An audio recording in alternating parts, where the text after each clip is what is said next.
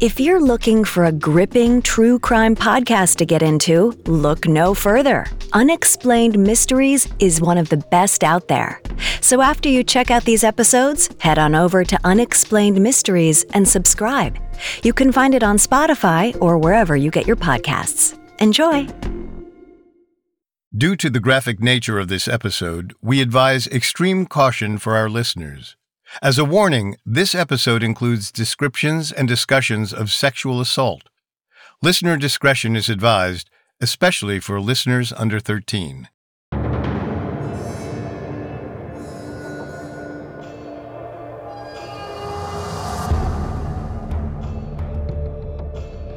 Tall, dark, and blamed for the fall of the Romanov dynasty, Grigory Rasputin captures imaginations even 100 years after his mysterious death in 1916. His name and likeness have appeared in everything from animated movies to the label of an imperial Russian stout.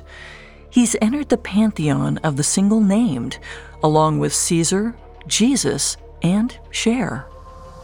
Rasputin's life reads like a dark fairy tale, with miraculous healings, portents of destruction, and even satanic immortality. Some say Rasputin was a demon.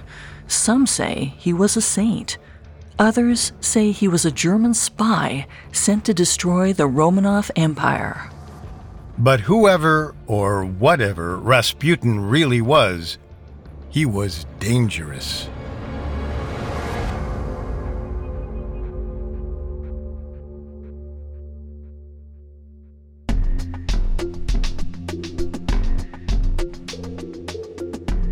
Welcome to Unexplained Mysteries, a Parcast original.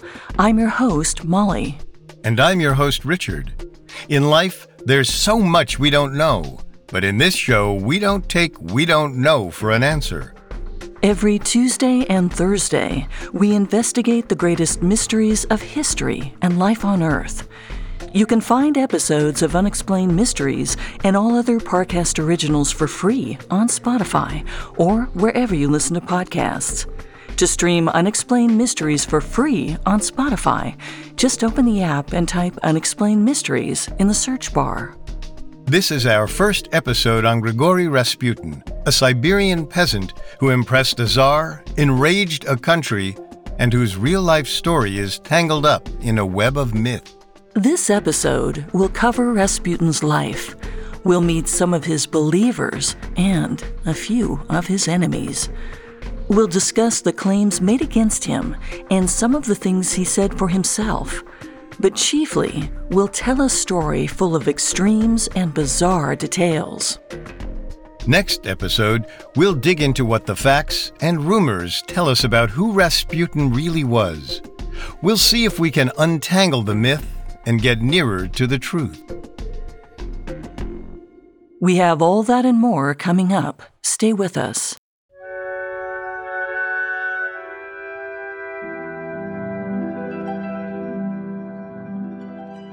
Grigory Rasputin wore his hair long and sported a massive black beard. He had a lean build and his movements were rapid and jerky. But the most striking part of Rasputin's appearance was his eyes, pale green, deep set, penetrating. The details of Rasputin's early life are hazy. We know he was born to a peasant family in Siberia in 1869. A massive and largely lawless region, Siberia's weather ran to extremes, roasting in summer, frigid in winter, and its culture was marked by freedom, independence, and hardship. Fellow villagers in Rasputin's hometown reported that he had a wayward upbringing full of drinking, fornication, and horse theft. But according to official logs, Rasputin's only convicted crime as a young man was being rude to the district head, the man in charge of settling local disputes. And for that, Rasputin spent two nights in jail. However, beyond that one run in with the law, the young peasant's life was unremarkable. Rasputin was uneducated, but that wasn't rare. The literacy rate in Siberia was only 4%. Even as an adult, he lived in his parents' house, as was the custom. Shortly after Rasputin turned 18, he married a peasant girl, 21 year old Praskovia Dubrovina.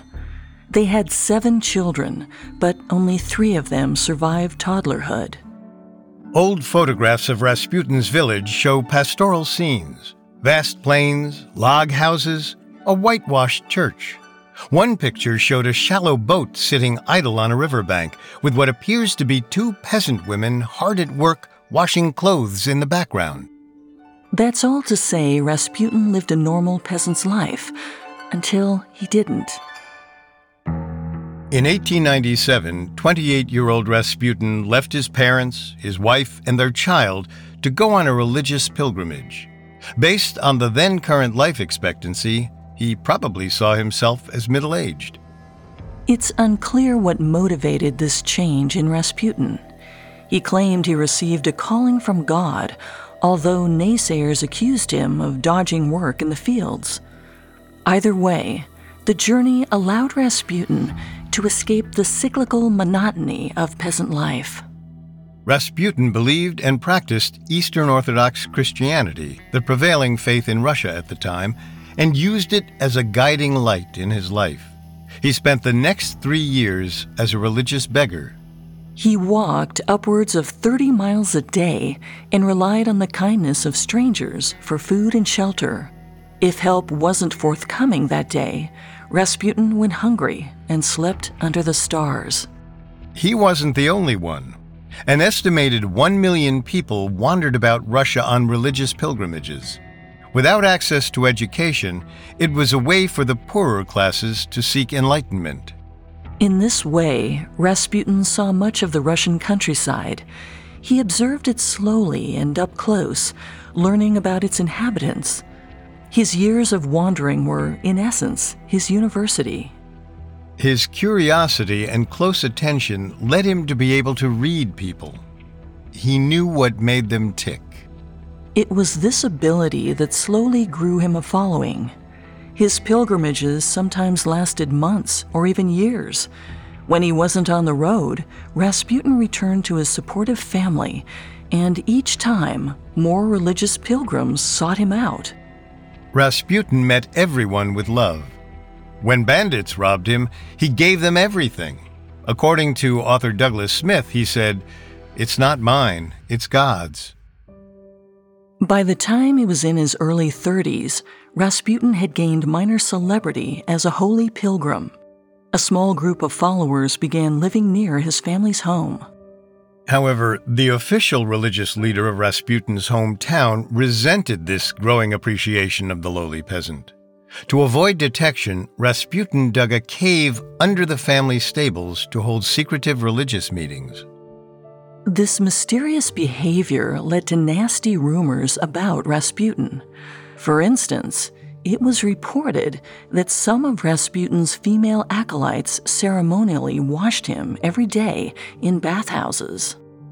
However, in Rasputin's early years as a religious figure, these were just rumors. In fact, Rasputin was more pious and mainstream than the stories about him suggested.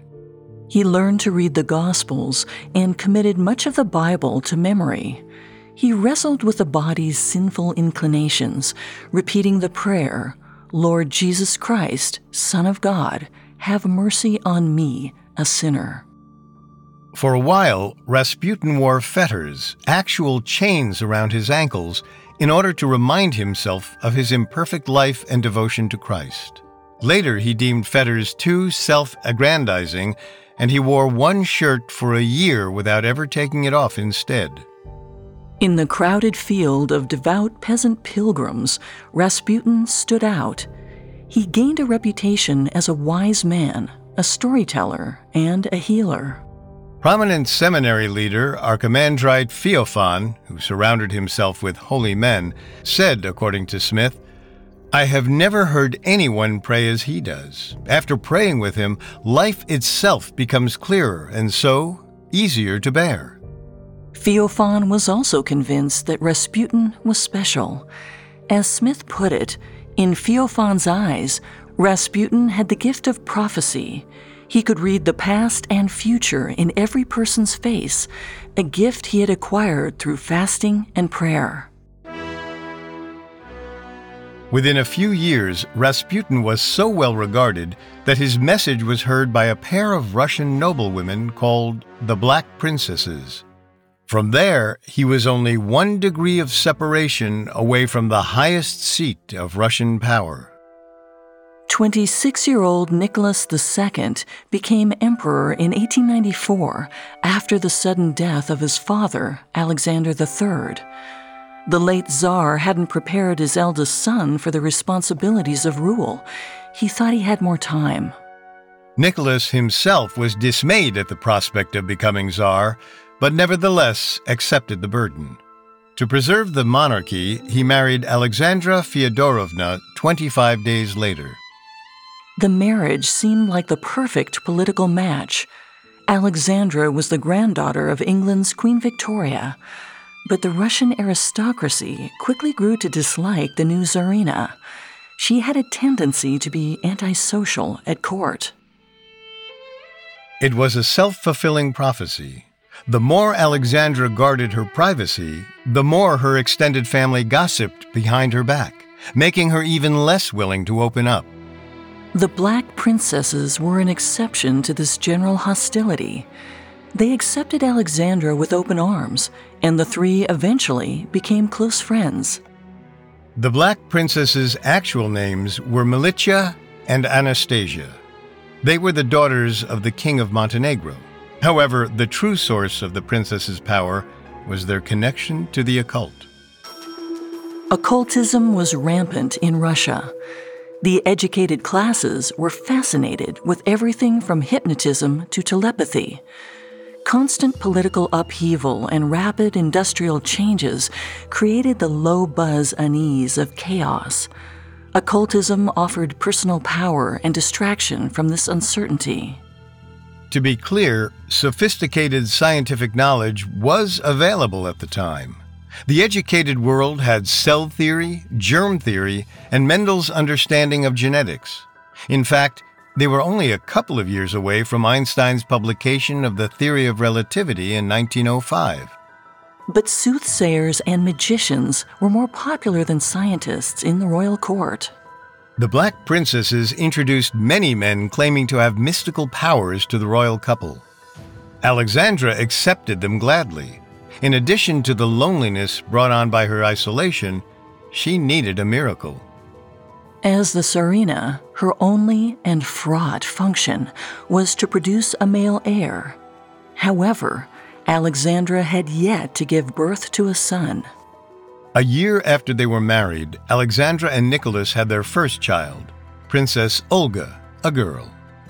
Six more years and three more pregnancies went by, Tatiana, Maria, and Anastasia, all girls.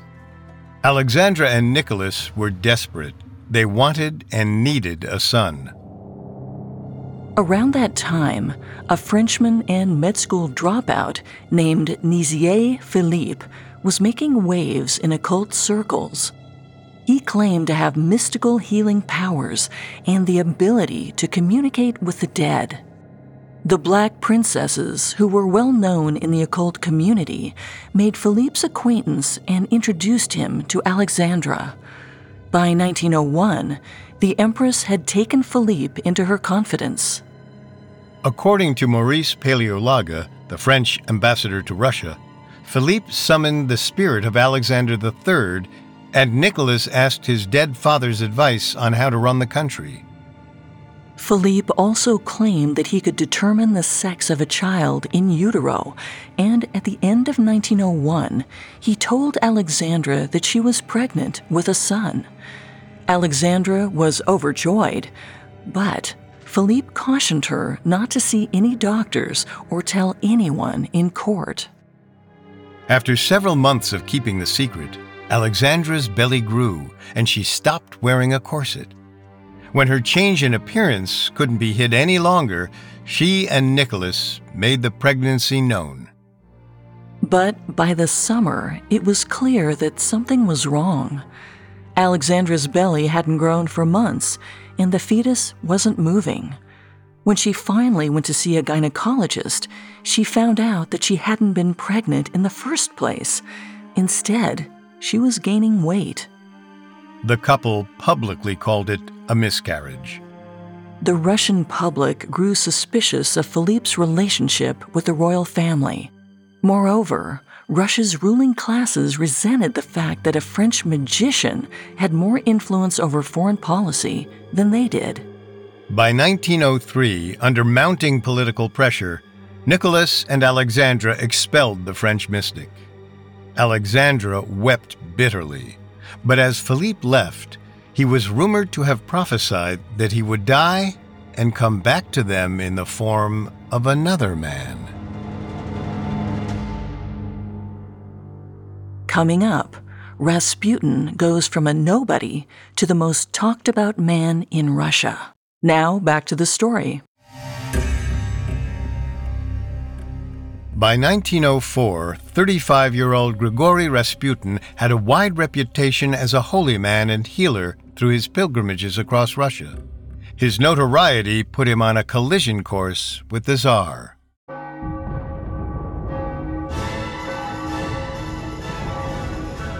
In July 1904, after 10 years of trying, Russian Tsarina Alexandra gave birth to a son, Alexei. Alexandra was overwhelmed with joy and relief, and the whole country celebrated with her. Church bells rang and cannons boomed. But the happy news came with a weighty disclaimer. Like her grandmother, Queen Victoria, Alexandra was a carrier of a genetic disorder hemophilia. For hemophiliacs, blood doesn't clot normally, so even small cuts and bruises can be dangerous. Unfortunately, Alexei was born with this condition. Alexandra knew the dangers all too well. Her brother, Frederick, was a hemophiliac. When Frederick was three years old, he fell out a window onto a stone terrace.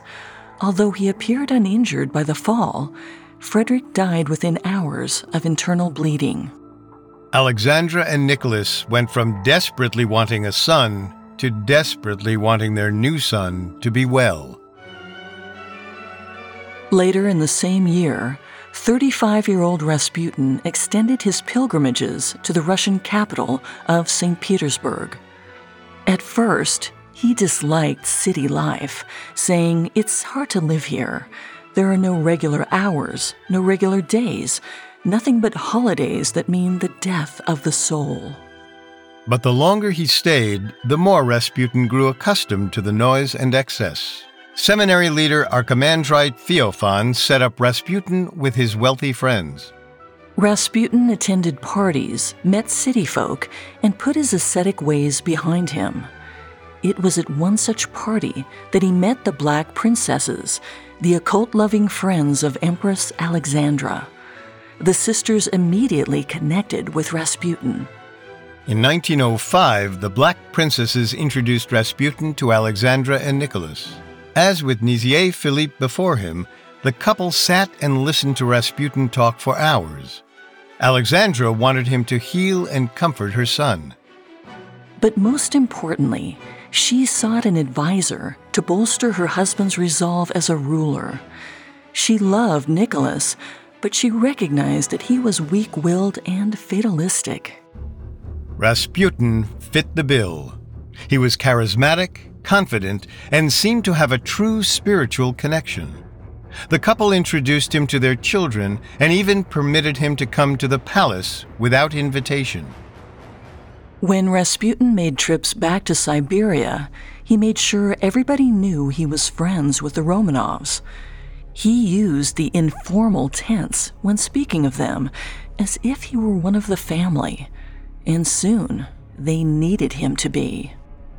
In fall of 1907, three year old Alexei took a tumble in the garden. His legs started to swell, and the little boy wailed in pain. As the hours passed, the doctors admitted there was nothing they could do.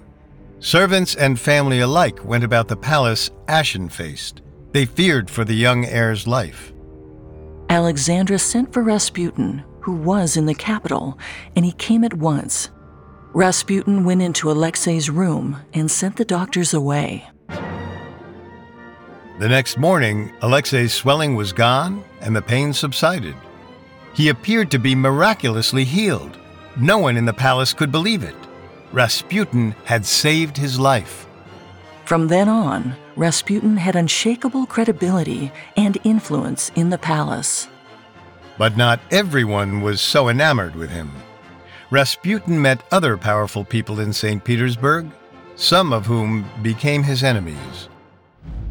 Eliodor, a monk at the St. Petersburg Theological Seminary, was young and handsome in an almost feminine way. He drew great crowds with what he called his teachings, but critics saw it as ravings. Eliodor talked about how the country was being ruined by Jewish people, journalists, Russia's Congress, and foreigners. After meeting Rasputin, Eliodor's interest grew until it bordered on obsession. Rasputin's rise from celebrated pilgrim to a consort of the royal family was exactly the path Eliodor wanted for himself. For a time, Rasputin and Eliodor worked together. They made religious speeches in front of large crowds. They were cheered on like rock stars, and Eliodor's followers gave Rasputin expensive gifts. Rasputin once came to Eliodor's rescue in the spring of 1909. Eliodor's constant outlandish public attacks on Nicholas's ministers had led to a violent clash with the police. Rasputin spoke to Nicholas on Eliodor's behalf. Eliodor said that Rasputin was like an angel. But Eliodor never received the same acclaim that Rasputin did, and the monk grew tired of being in Rasputin's shadow. His loyalty turned to animosity. Eliodor claimed that Rasputin had opened up about his relationship with the palace. He said that Rasputin carried the Tsarina in his arms, that he cuddled and kissed her, that Rasputin had all kinds of orgies in baths and beds. Eliodor even published actual letters he claimed were from Alexandra to Rasputin. In one, she allegedly said, I wish for only one thing to fall asleep forever on your shoulders, in your embrace. The press and the public were horrified. They couldn't believe that this peasant priest not only had access to the royal family, but was having an affair. Nicholas didn't believe the rumors and shunned the report. But the public's perception of Rasputin was set. By continuing to keep Rasputin so close to him at court, he lost his subjects' respect. Rasputin was incensed by these letters and turned on Eliodor. He told Nicholas that Eliodor had gone insane and even claimed he was the devil. In turn, Nicholas put pressure on the Orthodox leadership in St. Petersburg. A month later, the church defrocked Eliodor, and he left the faith. He built a house in the country and tried to settle down, but his bitterness grew. He needed to take revenge against the people who he believed wronged him. And Eliodor wasn't the only one out for Rasputin's head. Members of the wealthy elite hated Rasputin. They resented his influence over Nicholas and took issue with how the peasant was carrying on with women of the upper classes. As author Douglas Smith puts it, Rasputin was referred to in the press as the deflowerer of young virgins. His appetite was said to be insatiable. A senator's daughter said that Rasputin was so adept in bed that comparatively, all other men were good for nothing. In Rasputin's St. Petersburg apartment, a group of women waited on him hand and foot. They listened to him, recorded his sayings, and brought him money and presents. When they left, they pocketed his food scraps and dirty underwear. They found themselves profoundly comforted in the presence of Rasputin. But it wasn't all positive reviews. Over and over again, women, even those meeting the man for the first time, reported being caressed by Rasputin. He stroked shoulders and grabbed hands. He pelted women with wet kisses and fondled them all over. If he was drinking, Rasputin's petting turned to pulling someone into his bedroom. The rest of the party continued to awkwardly drink their tea as they heard moaning through the wall. Police surveillance reported that Rasputin also frequently picked up sex workers, sometimes two within the same hour. While many women reported that Rasputin stopped his amorous advances once it was clear the interest wasn't mutual, several rape allegations were leveled against him. One allegation came from inside the palace Prince Alexei's nursemaid. A number of people tried to bring these concerns and Rasputin's declining reputation in general to Nicholas and Alexandra's attention, but the rulers dismissed them out of hand. It was clear to the Russian public that Rasputin was more concerned with his own cult of personality than he was with spirituality. And this made many wonder whether or not Rasputin was part of a mysterious sect called the Khlysts. In the middle of the 17th century, the Russian Orthodox Church went through a split between those who accepted new reforms and those who didn't. This marked the end of one unified community, and a large number of religious sects seeped through the cracks. The Khlysts were one such sect. According to popular rumors of the time, they were a secret society, one that allegedly included subgroups so extreme that followers would cut off their own genitals. The Khlysts were said to sing and whirl in circles before cutting off the breast of a naked virgin. Then they passed around the severed breast and ate it. The group then listened to teachings and prophecies. Afterward, they had group sex. These rumors were probably exaggerated. More accurately, the Khlysts sought to access the divine through a kind of ecstasy. In their private gatherings, they sang and danced to exhaustion. They twirled as fast as they could, throwing their heads back and closing their eyes until their minds soared and they experienced hallucinations. Members of the Russian state were concerned with the number and intensity of these secret groups and tried, often in vain, to establish who was and wasn't a Khlyst. Being thought of as a Khlyst was bad for one's reputation. Being convicted as one could result in prison time or worse. But even with all of these salacious rumors floating around, Nicholas refused to stop seeing Rasputin. Creating a climate that was ripe for rebellion.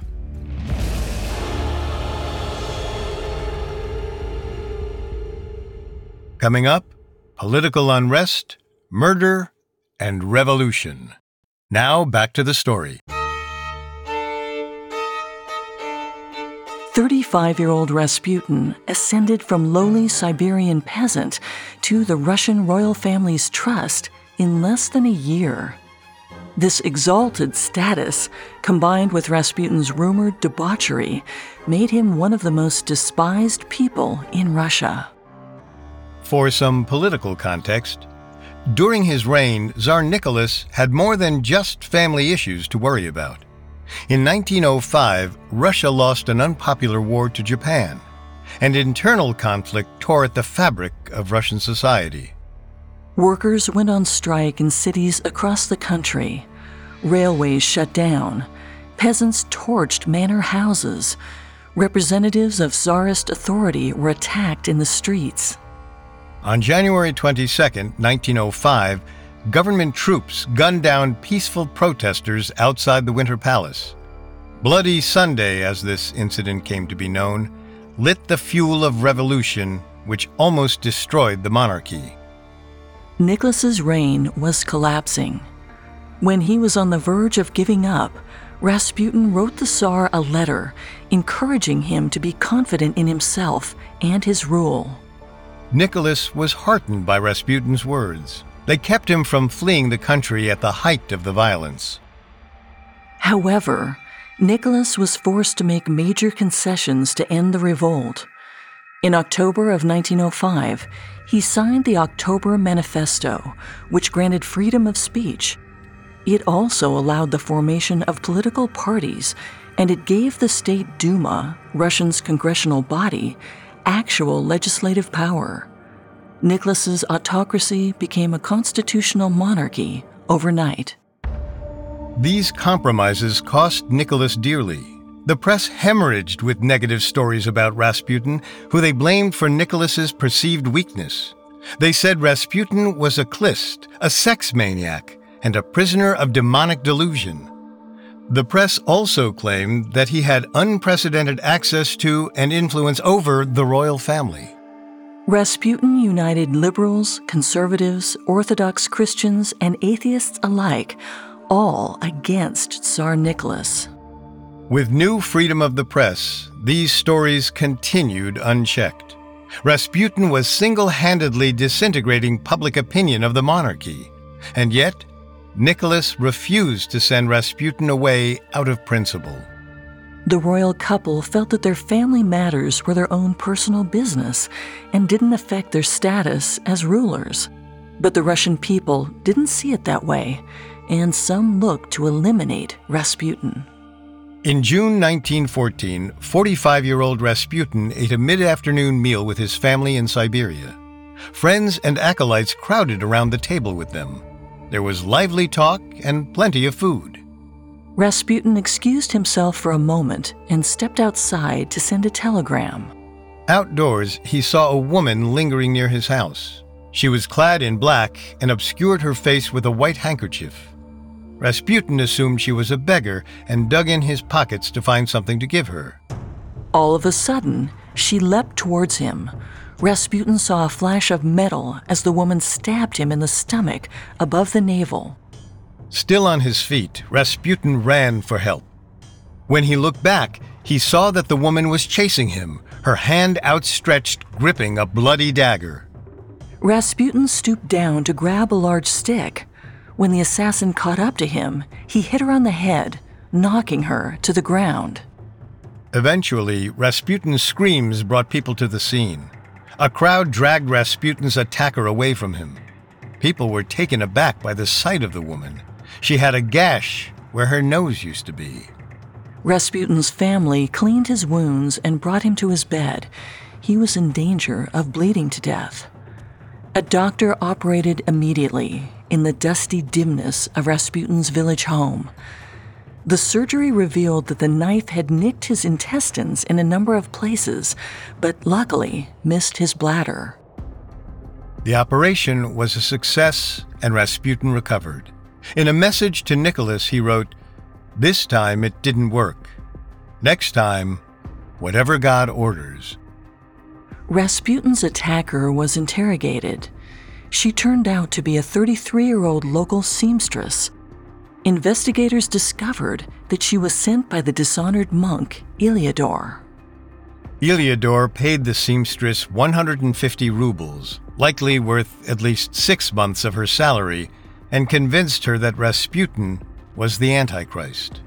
After the attack, Iliodor fled Russia to live in Sweden.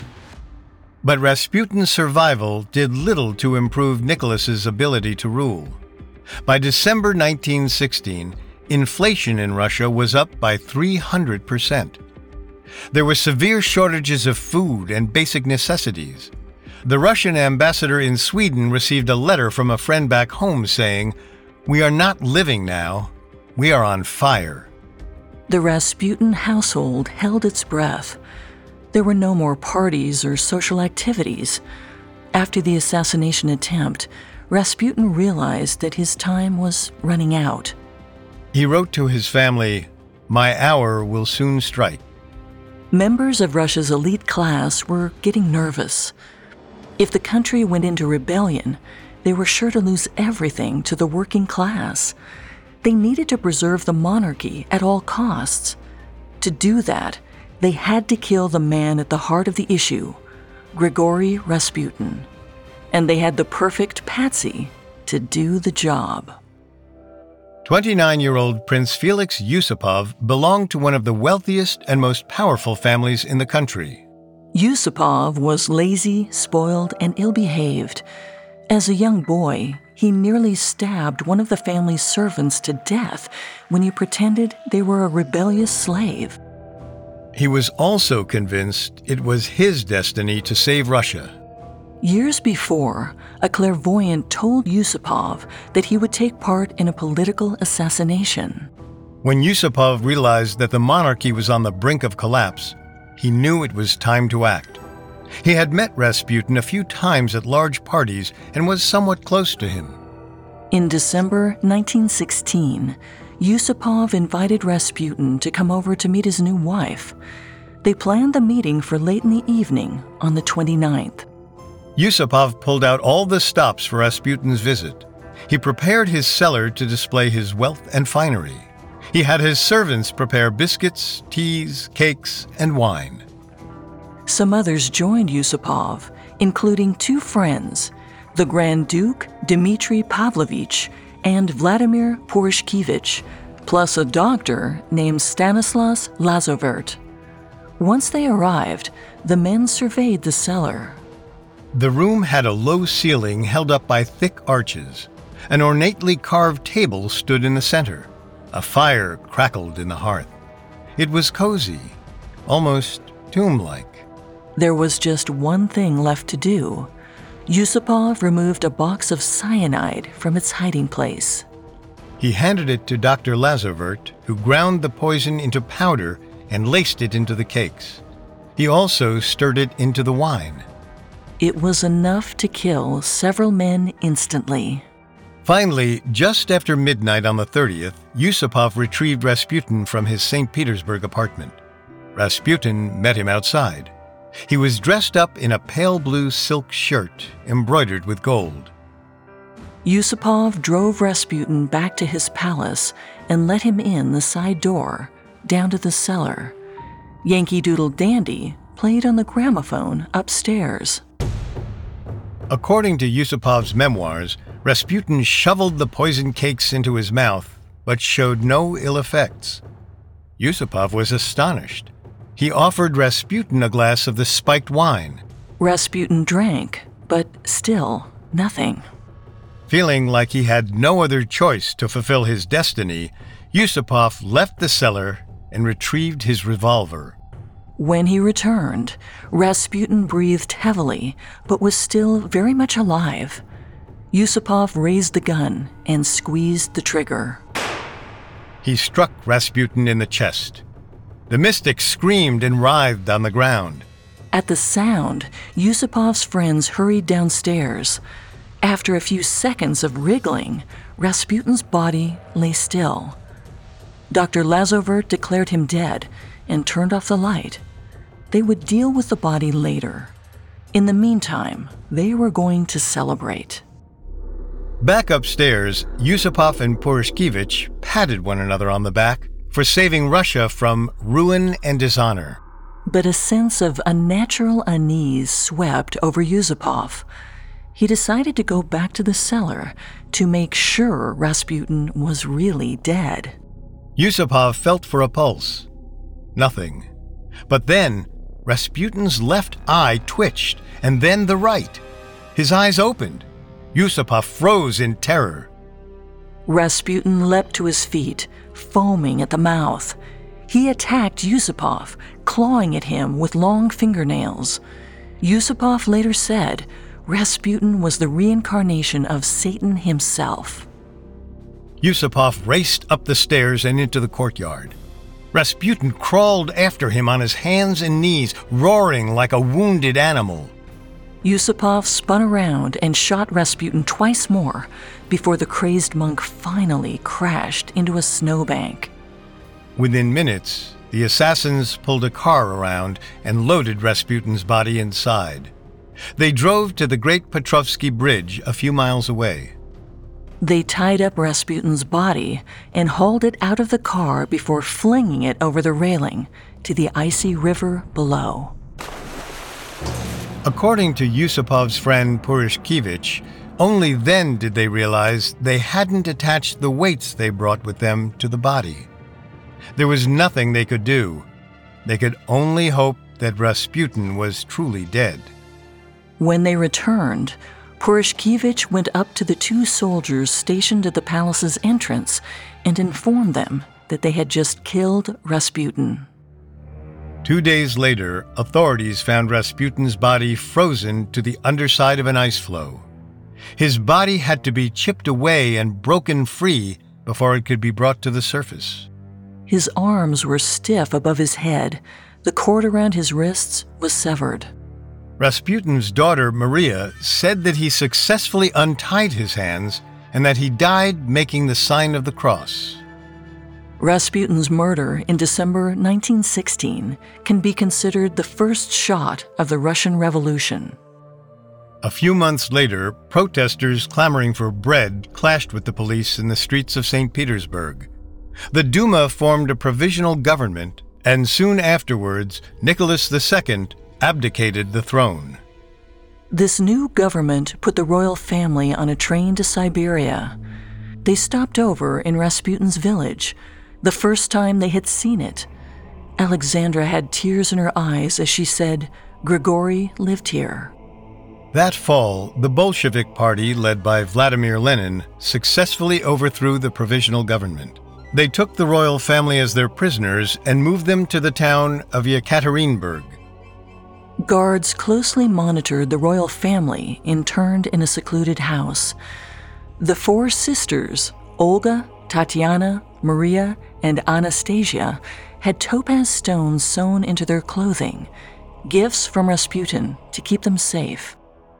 In the early morning of July 17, 1918, the family of seven were roused from sleep.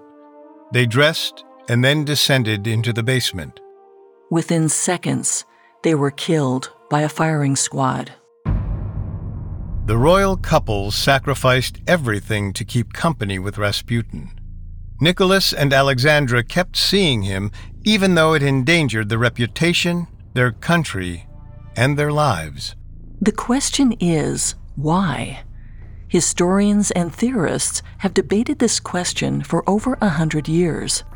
Some say Rasputin was actually a good man and a competent advisor who was destroyed by his enemies.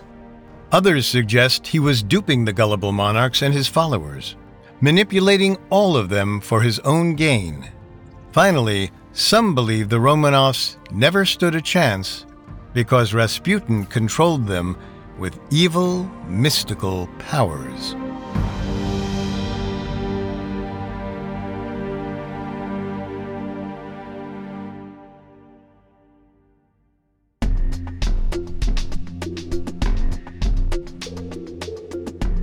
Thanks again for tuning in to Unexplained Mysteries.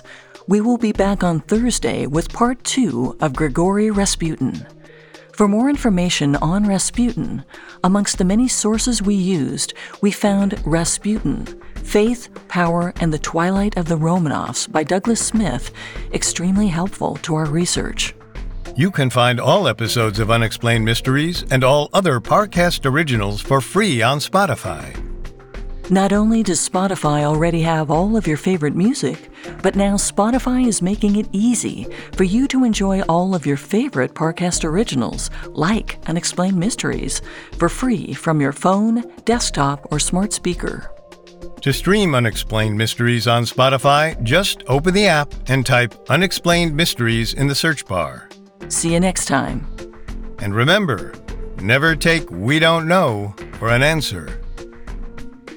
Unexplained Mysteries was created by Max Cutler and is a Parcast Studios original.